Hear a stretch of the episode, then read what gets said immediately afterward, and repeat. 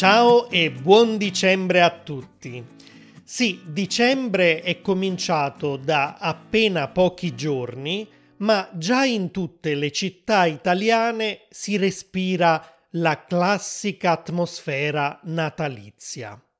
Anche se quest'anno, a causa della crisi energetica, i sindaci di molti comuni stanno giustamente cercando di risparmiare sulle luci di Natale che resteranno spente o accese solamente per poche ore al giorno, i classici addobbi con festoni, palline e ghirlande di vischio sono un po' ovunque.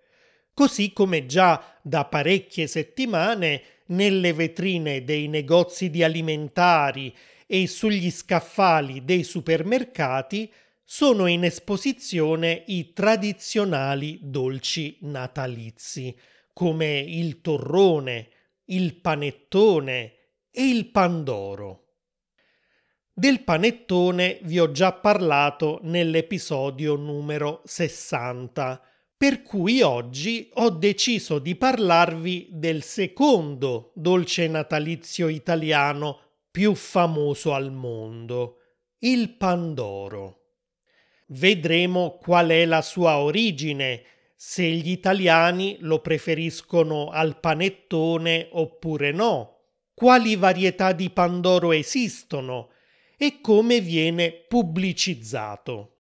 Ma prima voglio ricordarvi che se volete fare dei test di comprensione su questo episodio e poi leggere la trascrizione, esercitarvi sul vocabolario e anche su qualche costrutto grammaticale, potete scaricare dei PDF con tutto questo materiale e anche delle flashcard già pronte per memorizzare meglio i termini e le espressioni che incontrerete su italianglot.com. E se vi piace questo podcast, se vi interessano gli argomenti che tratto e se notate che state facendo progressi in italiano, potete aiutarmi a far conoscere questo podcast a sempre più persone in un modo semplicissimo. Basterà aprire l'app di Spotify o di Apple Podcasts e assegnargli un voto di 5 stelle ed eventualmente lasciare anche una recensione. Ad esempio, João Carlos Dalmoro mi ha scritto su YouTube.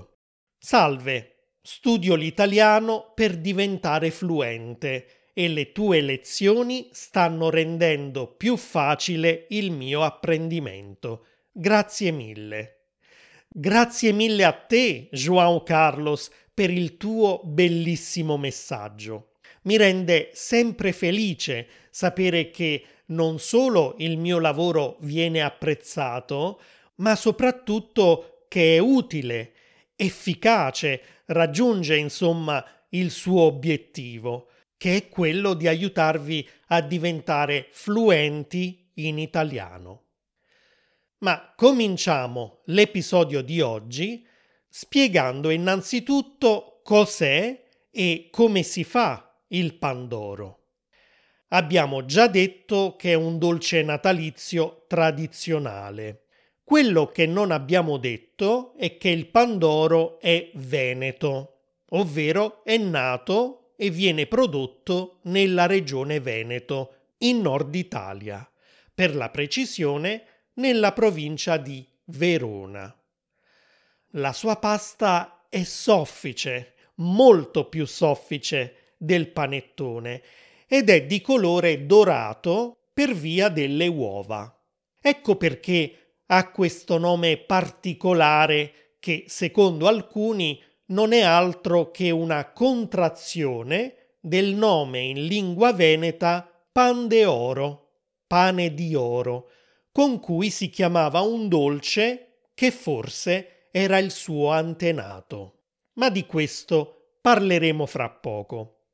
Gli ingredienti principali sono, oltre alle uova, che abbiamo già menzionato, la farina, lo zucchero, il latte, il burro, il burro di cacao, la vaniglia e il lievito.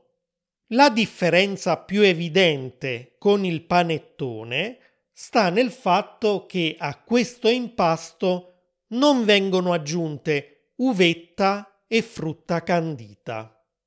Il pandoro è un dolce molto più semplice in quanto a ingredienti, ma la sua lavorazione non è meno complessa di quella di un panettone e il risultato non è sicuramente meno delizioso.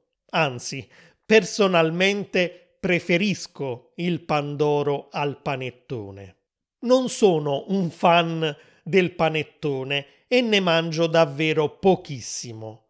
Se però ho in casa un pandoro, non resisto alla tentazione e ogni giorno devo andare lì a tagliarmi una grossa fetta per cui alla fine quel Pandoro ha vita breve.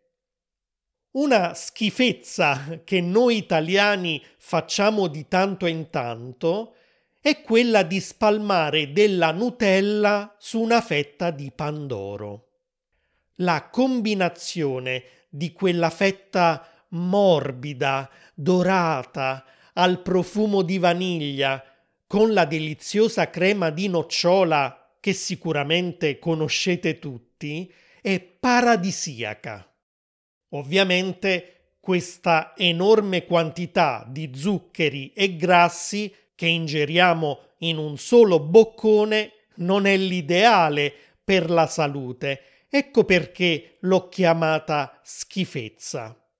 Una schifezza in italiano è qualcosa di negativo, qualcosa che produce in noi repulsione o disgusto, però spesso utilizziamo questo termine anche per indicare quelle combinazioni creative di cose da mangiare che in realtà non stanno bene insieme, perché fanno appunto male alla salute o perché vanno contro tutte le regole della cucina tradizionale ma che noi mangiamo lo stesso, una volta ogni tanto, perché sono una goduria per il nostro palato.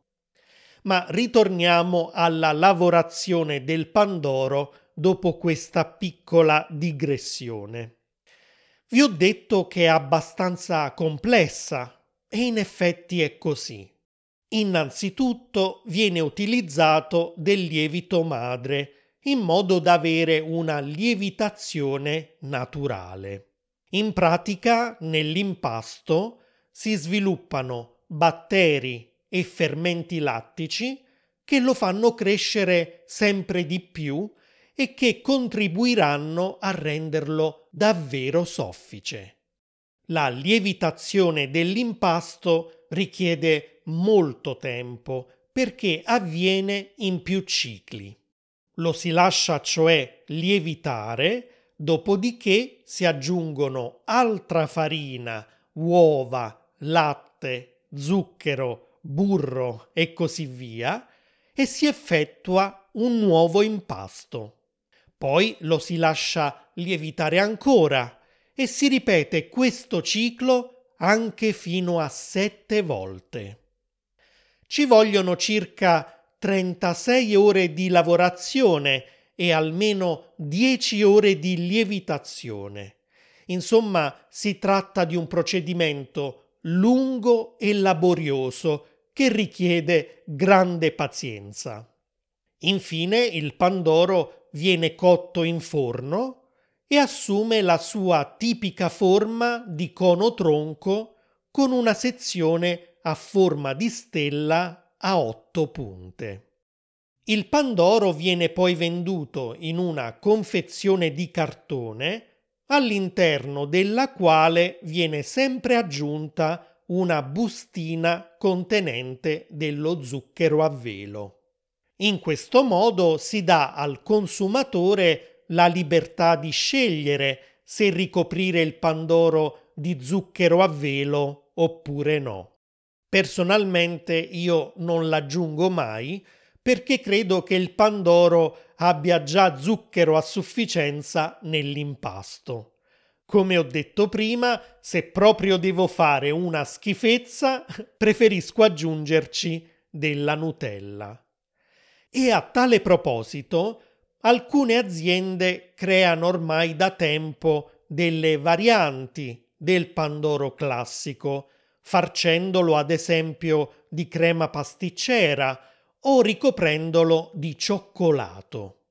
Negli anni Ottanta la Bistefani ha perfino prodotto un Pandoro ricoperto di cioccolato a forma di bottiglia di spumante, che veniva chiamato Pandoro Cin Cin. Cin Cin è quello che diciamo quando facciamo un brindisi poco prima di far toccare tra loro i bicchieri. Ma qual è la storia del Pandoro? Come sempre esistono diversi pareri riguardo alle sue origini. Secondo alcuni, il Pandoro, che come abbiamo detto è un tipico dolce veneto, in realtà non è altro che l'evoluzione di un dessert locale chiamato Nadalin.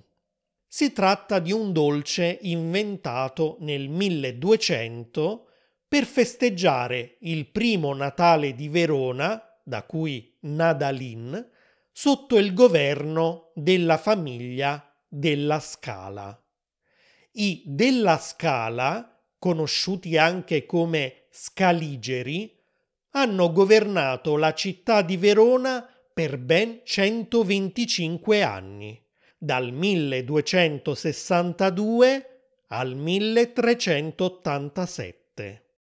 Ebbene, il Nadalin, che ancora oggi compare sulle tavole dei veronesi a Natale, ha ingredienti molto simili al Pandoro.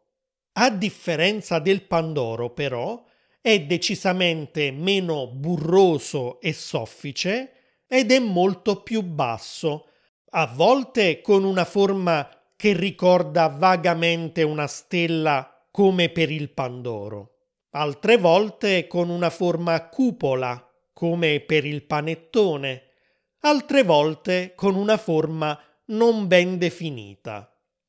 Un'altra ipotesi sulle origini del Pandoro riguarda proprio il pan de oro di cui abbiamo parlato prima. Si trattava di un dolce a forma conica risalente al 1500, cioè nel periodo della Repubblica di Venezia, con un nome in effetti molto simile a quello attuale. Chi è il vero antenato del Pandoro? Il Nadalin o il Pan de Oro? Non lo sappiamo quello che invece sappiamo con certezza è che la nascita del Pandoro moderno è avvenuta in una data ben precisa, e cioè il 14 ottobre del 1894, quando il pasticcere veronese Domenico Melegatti ha depositato il brevetto di questo dolce natalizio al Ministero di Agricoltura e Commercio del Regno d'Italia. Siete curiosi di vedere com'era questo brevetto? Ebbene, nelle note di questo episodio su italianglot.com troverete una copia del documento ufficiale pubblicata sul sito della Melegatti, che da allora ovviamente è diventata un'importante azienda italiana nella produzione industriale non solo di Pandoro, ma anche di panettone. Prima di depositare il brevetto, però, il geniale pasticcere aveva già comunicato diversi mesi prima alla sua clientela di aver inventato questo nuovo dolce e l'aveva fatto pubblicando un annuncio sul giornale veronese L'Arena del 21 e 22 marzo 1894, in cui lo descriveva come squisito e leggero. Nell'annuncio si legge anche il suo nome provvisorio, che era Pan d'oro, scritto in tre parole separate e con l'apostrofo di apostrofo oro. Il nome ufficiale, costituito da una sola parola, Pandoro, compare invece per la prima volta proprio nel brevetto del mese di ottobre. Sempre nelle note di questo episodio troverete il testo completo dell'annuncio pubblicato da Melegatti su L'Arena. Il Pandoro ha fin dal primo momento un grande successo e questo spinge molti altri pasticceri a creare delle imitazioni dell'ormai famoso dolce. A Domenico Melegatti, che aveva un certo senso dell'umorismo, viene allora l'idea di lanciare una sfida. Promette un premio di mille lire a chi gli porterà la vera ricetta del Pandoro. Ovviamente nessun pasticcere è in grado di indovinare la ricetta originale e Melegatti vince la sfida. In realtà anche l'inventore del Pandoro non aveva creato da zero la sua ricetta, perché si era ispirato a un impasto che le donne veronesi preparavano la notte della vigilia di Natale e che si chiamava levà. Melegatti modifica la ricetta del levà aggiungendo il lievito, aumentando la dose di burro e di uova ed eliminando alcuni ingredienti come le mandorle e i canditi. Per la forma da dare al dolce si rivolge addirittura a un pittore impressionista, Angelo Dall'Oca Bianca. L'artista ha l'idea del cono tronco con una sezione a stella a otto punte ed è così che nasce il Pandoro che conosciamo tutti.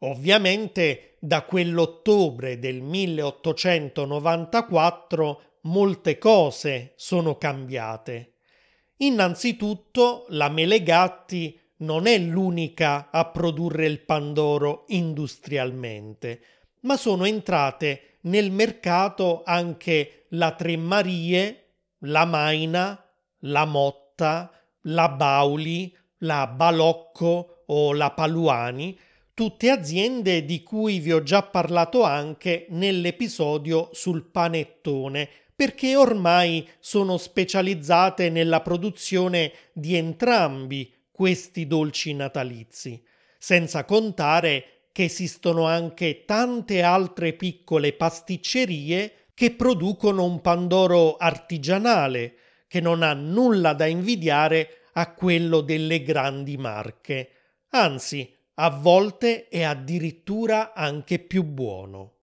E adesso, come promesso, voglio parlarvi di qualche pubblicità storica della TV italiana, proprio come abbiamo fatto anche per l'episodio sul panettone. Uno spot del 1988 della Bauli giocava proprio sul nome dell'azienda che veniva ripetuto più volte sulle note di una canzoncina orecchiabile. Il protagonista era un pianista barbuto, vagamente somigliante a Babbo Natale, che, circondato da una marea di bambini, cantava con una voce molto profonda Babba babbauli, babba babbauli, babba babbauli, babba babbauli. E il ba di Bauli alla fine si trasformava nello slogan Baciamoci con Bauli. Era un chiaro riferimento al fatto che quando a Natale ci si riunisce in famiglia ci si bacia sulle guance e ci si scambia gli auguri di buon Natale. Perché allora non farlo davanti a un buon Pandoro Bauli, ovvero baciamoci con Bauli. Sempre sul mio sito troverete il video di questo spot commerciale e di tutti gli altri di cui parleremo. Ora, o la Bauli aveva spudoratamente rubato l'idea alla Paluani, o forse era una semplice coincidenza, ma l'anno prima, nel 1987, i protagonisti dello spot del Pandoro Paluani erano Babbo Natale e dei bambini. Anche in questo caso tutti canticchiavano in coro ripetendo le iniziali del nome dell'azienda sulle note di Eine kleine Nachtmusik di Mozart. Per la Bauli il motivetto era scandito dalle sillabe bababà, per la Paluani dalle sillabe papapà. Nello spot Babbo Natale sta guidando un pulmino attraverso un paesaggio innevato con abeti ovunque. A un certo punto si ferma e fa salire sul pulmino altri bambini che, con in mano una confezione di Pandoro, si uniscono a lui e cantano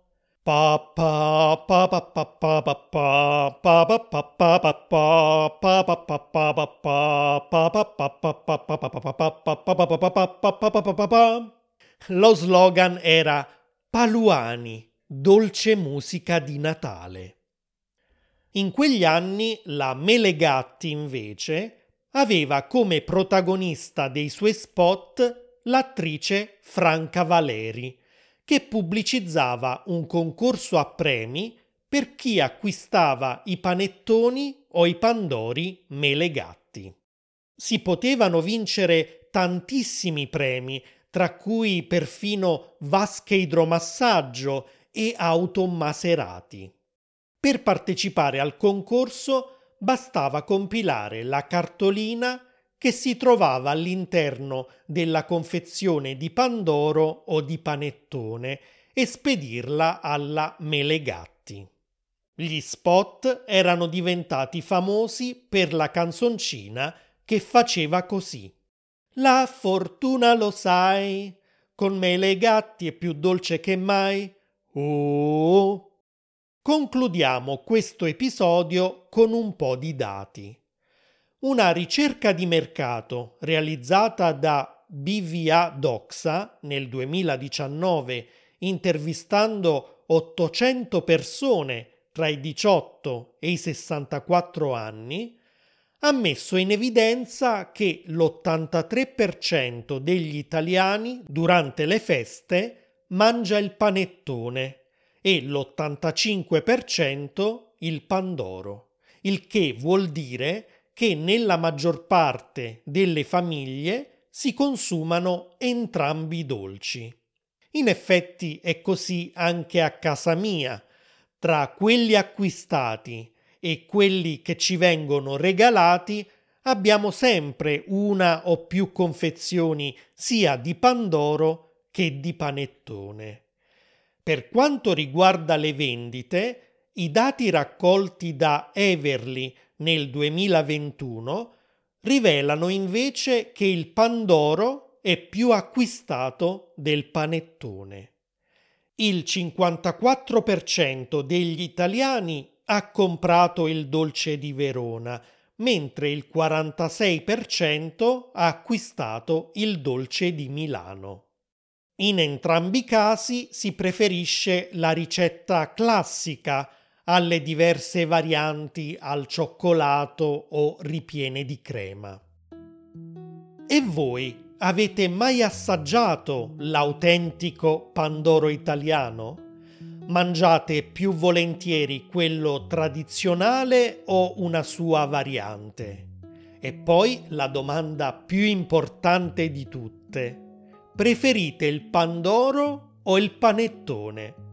Aspetto con ansia le vostre risposte, le vostre storie, tutto quello che avete voglia di raccontarmi su questo argomento. Potete scrivermi sul mio canale YouTube, la mia pagina Instagram o il mio sito italianglot.com.